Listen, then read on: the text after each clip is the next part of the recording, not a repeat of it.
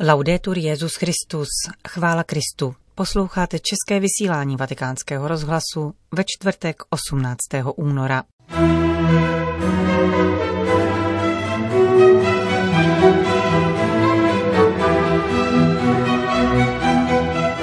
Papež František podpořil brazilskou kampaň bratrství.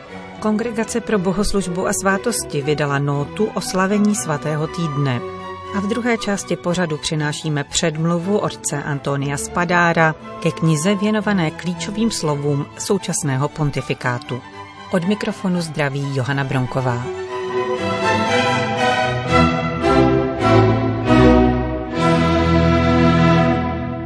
Zprávy vatikánského rozhlasu. Vatikán. Papež František zaslal poselství pro tradiční brazilskou kampaň bratrství, která má v posledních letech ekumenický rozměr. Musíme překonat pandemii a podaří se nám to do té míry, do jaké budeme schopni překonat rozdělení a semknout se kolem života, píše papež a připomíná, že téma letošní kampaně Bratrství a dialog, závazek lásky, nás vybízí, abychom usedli a naslouchali druhým a tímto způsobem překonávali překážky světa, který je často světem hluchých. František zdůrazňuje, že letošní kampaň bratrství vyzdvihující dialog, co by závazek lásky, vybízí křesťany, aby šli příkladem jako první a začali od uplatňování ekumenického dialogu. Je třeba mít na paměti, že jsme poutníci a putujeme společně, a v ekumenickém dialogu můžeme skutečně svěřit srdce druhovi na cestě bez podezírání a hledět především na to, co hledáme. Pokoj ve tváři jediného Boha. Je tedy důvodem k naději, že se letos již po páté koná kampaň bratrství ve spolupráci s církvemi patřícími do Brazilské národní rady křesťanských církví. Tímto způsobem brazilští křesťané s věrností Ježíšovu přikázání vzájemné lásky a na základě uznání hodnoty každé lidské osoby jako stvoření povolaného být božím synem nebo dcerou, přinesou cenný vklad pro budování bratrství a obranu spravedlnosti ve společnosti, píše František. Plodnost našeho svědectví bude záležet také na naší schopnosti vést dialog, nacházet styčné body a převádět je v činnost ve prospěch života, zejména života těch nejbezbranějších, vzkázal papež František k brazilské kampani bratrství. Vatikán. Svatý stolec vybízí biskupy k přijetí prozíravých rozhodnutí při plánování obřadů svatého týdne, aby se liturgie slavily ku prospěchu božího lidu s ohledem na dobro svěřených duší a zároveň s respektem k ochraně zdraví a v souladu se směrnicemi občanských autorit, zodpovídajících za společné dobro. Čteme o tom v notě Kongregace pro bohoslužbu a svátosti. Vatikánský úřad připomíná, že vyhodnocení konkrétní situace je v kompetenci biskupa, jehož úkolem je pečovat o duchovní dobro kněží a věřících. Normy obsažené v liturgických knihách jsou však určeny pro normální okolnosti a nemohou být plně dodržované ve výjimečných situacích, jako je současná sanitární krize. Kongregace odkazuje biskupy k loňskému dekretu o slavení svatého týdne, který zůstává aktuální také v tomto roce. Připomíná rovněž list kardinála Roberta Saraha, nazvaný Vraťme se s radostí k Eucharistii ze srpna minulého roku, poukazující k významu některých momentů a gest při současném zachování sanitárních nároků. Nota Kongregace pro bohoslužbu a svátosti konstatuje, že využívání sociálních médií pomohlo kněžím v prokazování blízkosti a podpory během pandemie. Vedle pozitivních rysů si všímá však také problematických aspektů. Doporučuje, aby se během slavení Velkého týdne dalo přednost přenosům liturgií sloužených biskupem a vybízí věřící, kteří fyzicky nemohou chodit do svého kostela, aby sledovali bohoslužbu ze své katedrály. Vatikánský úřad pro liturgii doporučuje biskupům také přípravu materiálů napomáhajících osobní modlitbě v rodinách. Připomíná, že přitom lze využít některé prvky liturgie hodin. Brusel. Počínaje popeleční středou a po celou postní dobu vybízí vedení konference evropských episkopátů k modlitbě za oběti pandemie. Uvedlo do pohybu modlitební síť, která chce zahrnout více než 770 tisíc lidí, kteří do této chvíle na našem kontinentu podlehli COVID-19. Biskupové z celé Evropy se připojili k hlasu papeže Františka, aby zdůraznili blízkost církve všem, kdo se potýkají s koronavirem. Mše, které budeme sloužit, vytvoří eucharistický řetězec na připomínku a jménem těchto lidí říká kardinál Angelo Baňásko. My, evropští biskupové, jsme spojeni se všemi křesťanskými komunitami, s našimi kněžími a jsme vděční všem těm, kdo se nadále věnují nejpotřebnějším lidem. Zahrnujeme svou modlitbou všechny zemřelé na koronavirus a také jejich rodiny, nemocné, zdravotníky, dobrovolníky a všechny, kdo stojí v první línii v tomto těžkém čase. Iniciativa má být znamením naděje pro celý kontinent. Chceme podpořit svými slovy, ale zejména modlitbou, nasazení všech těchto lidí, abychom společně mohli hledět k lepší budoucnosti. V rámci této akce bude každá evropská země jeden den sloužit mši za oběti pandemie. Na Českou republiku připadl termín 17. března. Liturgii bude celebrovat generální sekretář České biskupské konference otec Stanislav Přibyl. Vatikán. První pátek postní doby se církev v modlitbě obzvláště zaměřuje na oběti sexuálního zneužívání. Upozorňuje na to nová webová stránka Papežské komise pro ochranu nezletilých. Modlitba je součástí procesu uzdravení pro oběti zneužívání, ale také pro jejich rodiny a pro celou komunitu věřících. V mnoha místních církvích proběhnou tento pátek zvláštní modlitby a bohoslužby. V Irsku budou například rozsvíceny svíce v katedrálách a farních kostelech. V Polsku či ve Skotsku jsou na pátek 19. února připraveny zvláštní liturgie.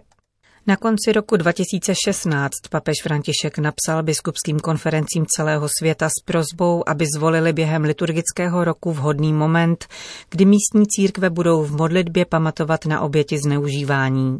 Modlitba je také významnou příležitostí, jak obrátit pozornost celé církve k realitě zneužívání a pobízet k bdělosti a prevenci, zdůrazňují stránky Vatikánského úřadu.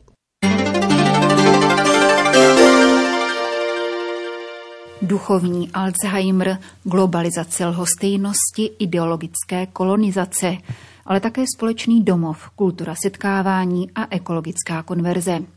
To je pouze malá ukázka neologismu papeže Františka, jimiž se zabývá nová kniha, přibližující klíčová slova nynějšího pontifikátu. Pod názvem Bergoliův slovník ji sestavil Francis Toralba, profesor filozofické antropologie a současné filozofie na Barcelonské katolické univerzitě. A předmluvou opatřil otec Antonio Spadaro, šéf-redaktor jezuitského obtýdeníku Civiltà Katolika. Prezentace italského překladu knihy se dnes konala v Miláně za účasti autora, který je od roku 2011 poradcem Papežské rady pro kulturu i jezuity Spadára, který Bergoliův jazyk popisuje jako zlomky milostného rozhovoru.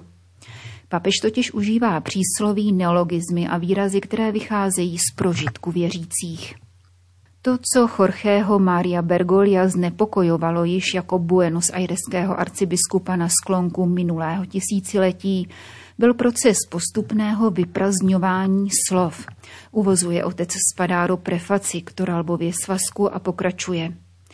Slova ztrácejí obsah a váhu, již se nestávají tělem, Kristus do nich nevstupuje jako osoba, jako myšlenka. Zažíváme inflaci slov a žijeme v nominalistické kultuře. Slovo pozbývá důležitosti, je duté, chybí mu opora a ona jiskra, která je oživuje a která spočívá v tichu. Bergoglio je velikán komunikace, ovšem nikoli kvůli specifickým strategiím, níbrž protože vnímá svobodu svého bytí a chce se svobodně sdílet. Jeho poselství se tudíž dokáže lidí dotknout zcela bezprostředně, přímo a intuitivně. Jeho autorita není nikdy sošná, nýbrž dokonce celou svou tělesností se vychyluje směrem k mluvčímu, až se to někdy jeví tak, že ztrácí rovnováhu. František občas používá nezvyklou výslovnost italských výrazů, pokroucenou v různých nářečích, které vytahuje z paměti svých předků, především babičky. Všímá si dále jezuita Spadáro. Jeho mluva je radikálně ústní, jelikož je radikálně pastorační.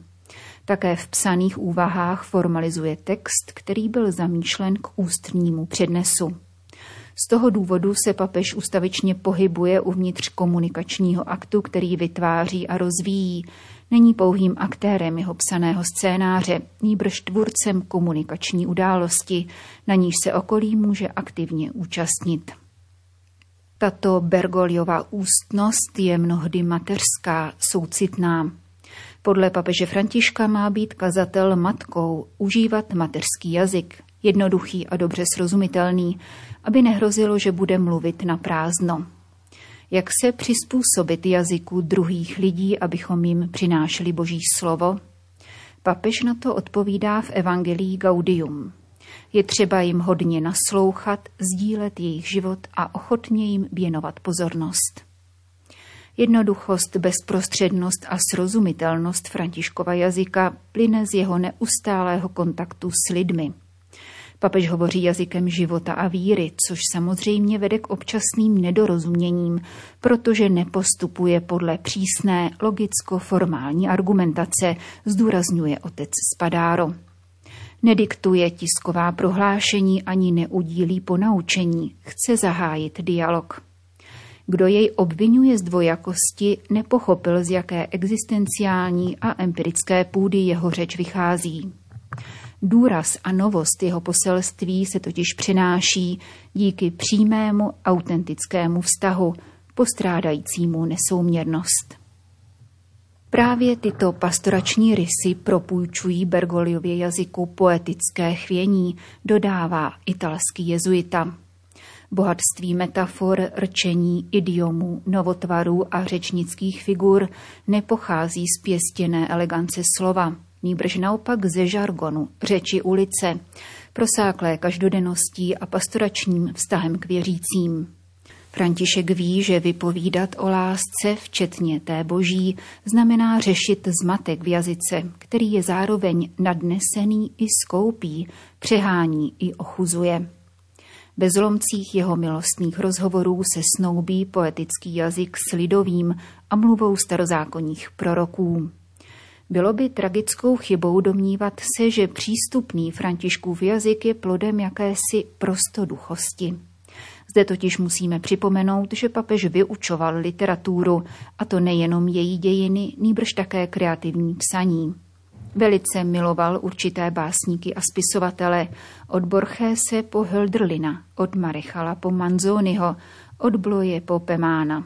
Z těchto autorů čerpá citace, které se tu a tam objevují v jeho promluvách, nikoli ovšem na důkaz vzdělanosti, nýbrž jako spontánní součást vlastního jazyka. Papež v podstatě klade výzvu dnešnímu teologickému jazyku, jemuž hrozí, že podlehne technokratickému paradigmatu. Přemírou své odbornosti nikdy hraničí s úřednickým jazykem a evangelium tak nikdy hlásají kněží byrokraté. Avšak nejenom to. Teologický jazyk je někdy produktem slabosti západní víry a snaha o ospravedlnění její racionality může dovést velice daleko od toho, co je reálnou budoucností víry a její úlohy, hlásat Kerigma.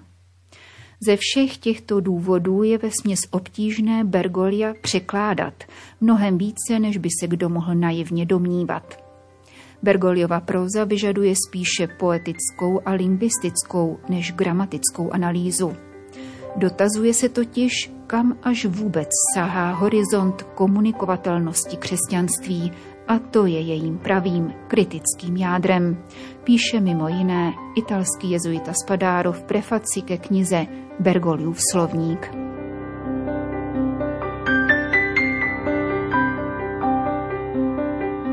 Končíme české vysílání vatikánského rozhlasu.